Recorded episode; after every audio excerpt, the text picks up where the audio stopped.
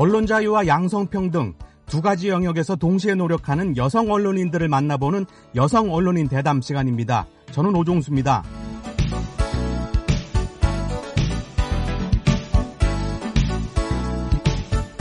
최근 몇 년 새 미국 주요 언론에서 한반도 이야기를 다루는 비중이 높아지고 있습니다. 북한의 핵 개발에 대한 우려와 함께 한국 문화예술 산업에 대한 미국인들의 관심이 커지고 있기 때문인데요. 이렇게 미국 언론이 한반도를 주목하는 이유가 구체적으로 뭔지 공영방송 NPR의 초대 서울지국장을 지내고 한국과 북한 관련 사안을 중점 보도해온 앨리스 휴 기자의 이야기 들어보겠습니다. 안녕하세요. 바쁘신 중에 시간 내주셔서 감사합니다. BOA 한국어 방송 청취자들께 자기소개를 해주시죠. Sure. Uh, hi, my name is Elise Hugh. I am a longtime journalist at NPR. 네, 안녕하세요. 제 이름은 앨리스 휴입니다. 언론인으로서 공영방송 NPR에서 오랫동안 활동했고요. NPR 서울 지국을 개설한 사람이기도 합니다. 그때가 2015년이었는데요. 지금도 NPR에서 일하면서 책을 몇 권 쓰고 있습니다. 유명한 강연 행사인 테드의 인터넷 방송 테드 톡스 데일리를 주관하고 있고요.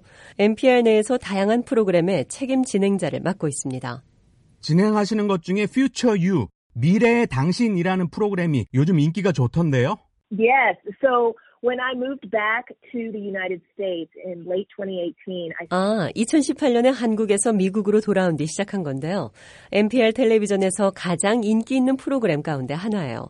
제목처럼 미래에 관한 이야기인데요. 특별히 인간의 몸이 앞으로 어떻게 될지 전망하는 프로그램이에요. 예를 들면 테슬라 최고 경영자 일론 머스크 같이 선구적인 사람들이 미래와 인간에 대해 많은 말들을 하잖아요.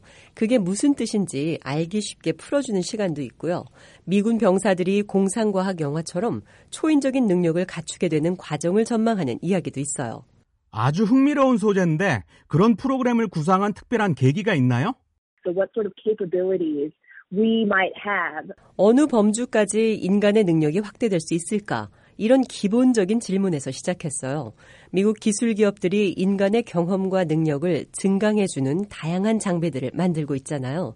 이게 2050년이나 2060년쯤 되면 어디까지 가고 그런 장비들을 활용해 인간이 어떤 일까지 할 수 있을까 전망하는 프로그램입니다. NPR 서울지국을 만드신 이야기를 해보죠. 한국 생활은 어땠습니까?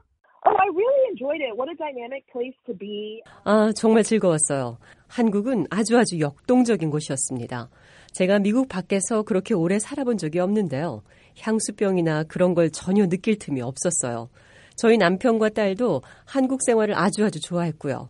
서울에서 근무하는 동안 아이도 둘이나 더 낳았어요. 한국말을 좀 할 줄 아십니까? Since I didn't speak the language, felt like kind of being a baby every day. 아니요, 제가 언어를 전혀 이해 못했기 때문에 한국의 모든 것이 감각에 더 강하게 다가왔던 것 같아요. 말하자면 저는 한국에서 어린 아기나 다름없었어요. 그래서 더 한국의 모든 것을 쑥쑥 흡수할 수 있었던 거죠. 아기들이 배우는 게 빠르잖아요. 한국에서 어떤 걸 배웠습니까? I think I now have a lot of perspective. 세계를 보는 관점과 이해의 폭이 넓어졌어요. 한국과 북한이 맞서고 있는 한반도는 지정학적으로 매우 중요한 곳이잖아요. 그런 지정학적 중요성이 어디에서 비롯됐고 어떤 현상으로 발현되는지 현장에서 경험한 거죠. 이렇게 세계관이 넓어지면서 제 자신이 언론인으로서 한 단계 더 올라섰어요. 더 흥미롭고 이해력 깊고 관용 있는 그런 언론인이 된 거죠. 서울의 지국을 만든 이유는 뭡니까? 일본 도쿄 같은 다른 곳에 만들 수도 있었는데요. Uh, we already have a bureau in Beijing. We have a bureau in Beijing. We have a bureau in Shanghai. But we didn't. Have... 이미 중국 베이징과 상하이의 지국을 운영 중이었어요. 거기선 중국 소식을 전담하기 때문에 한국과 북한 그리고 일본을 담당할 지국을 열어야 했는데요. 가장 합당한 선택이 서울이었어요. 북한 문제를 가까이 취재할 수 있는 장소였기 때문이죠. 당시는 북한이 미국을 상대로 도발 행위를 거듭하던 시절이었거든요. 미사일 시험 발사도 많이 했었고요. 북한 문제를 다루는데 일본보다 지리적으로 가까워서 한국의 지국을 정했다는 얘기인가요? Japan was so sort of declining in global news importance. 다른 이유도 있어요. 일본은 뉴스 중요도에 있어서 세계적으로 기울고 있는 나라입니다. 반면에 한국은 올라가고 있고요. 물론 일본은 아직도 세계 3위의 경제 대국이기 때문에 경제 뉴스는 일본에서 더 많이 나올 수 있어요. 하지만 아까 말씀드린 대로 북한 안보 현안 외에 한국의 사회적, 문화적 영향력이 세계에서 커지고 있는 점을 주목했어요. 세계에서 한국의 사회 문화 영향력이 커지고 있다는 건 구체적으로 어떻게 알 수 있습니까? Um, the influence of K film and K drama and K skincare. 한국 영화, 한국 음악, 한국 연속극, 한국 미용법의 인기를 보세요. 지금 아시아 전역에서 절대적인 위치를 차지하고 있습니다. 유럽에서도 영향력이 커지고 있어요. 그리고 미국에서도 젊은 층을 중심으로 충성도가 높아지는 중이잖아요. 인문학에서 정치력이나 군사력을 하드 파워라고 하고 사회의 문화적 영향력을 소프트 파워라고 하잖아요. 한국은 소프트 파워 측면에서 지배적인 나라가 되고 있어요. 잘 알겠습니다. 한국 출신 인기 악단 BTS 방탄소년단을 미국 언론에서 처음 다룬 사람 중 하나가 휴 기자잖아요. 휴 기자의 개인적 이야기로 돌아가죠. 언론에 입문하게 된 동기는 뭡니까? At heart, I really am just a curious journalist. And that hasn't changed over my entire life, really. I decided I wanted to be a journalist when I was eight years old. When... 언론인이 되겠다는 다짐을 어릴 적부터 마음 깊이 했어요. 8살 때였는데 제가 다니던 학교에 영재 프로그램 같은 게 있었어요. 방송국 견학 시간에 한 30분 동안 뉴스 진행자가 돼보는 실습을 했는데요. 그 경험이 제 마음을 사로잡았어요. 그때 나는 커서 언론인이 될 거야 라고 주변에 말했는데 그 말이 제 인생을 지탱했던 겁니다. 그런데 공영방송인 NPR을 택한 이유는 뭔가요? NPR has such cultural importance in the United States. You know, we have NPR은 미국 문화에서 중요한 매체니까요. 사실 제가 NPR을 택한 건 아니고요. NPR에서 저를 뽑은 겁니다. 저는 미주리주에서 태어나 텍사스주에서 자랐는데요. 텍사스에 있는 작은 지역 언론에서 일하고 있었어요. 그런데 제 보도 활동을 높이 평가한 NPR 측에서 언론인 단체를 통해 연락을 해왔어요. 저는 흔쾌히 응답했죠. 그래서 워싱턴 DC에 있는 본사에서 일을 하다가 서울 지국 근무를 마친 뒤 지금은 로스앤젤레스 인근 컬버시티에 있는 서부 총국에서 일하는 중입니다. 서울 지국은 아직도 운영 중입니까? Yes, Seoul Bureau. It's run by Anthony Kuhn, who is a longtime Asia expert. 네, 제 후임으로 앤소니 쿤 지국장이 2018년 8월 이후 서울 지국을 맡고 있어요. 쿤 지국장은 아주 오랜 경력을 가진 아시아 전문 언론인입니다. 여성으로서 공영방송의 해외 지국장을 역임하고 지금 책임 진행자 자리에 오기까지 어려움은 없었습니까? I wouldn't say it's easy. I mean, I think it's hard for both genders. 쉽진 않았어요. 하지만 여자라서 힘들었던 건 아니에요. 남자나 여자 모두 성공적인 언론인이 되는 건 어렵습니다. 지금 미국 언론계는 다른 어떤 산업 분야보다 양성평등이 진전된 곳이라고 봐요. 그래서 실력이 가장 중요합니다.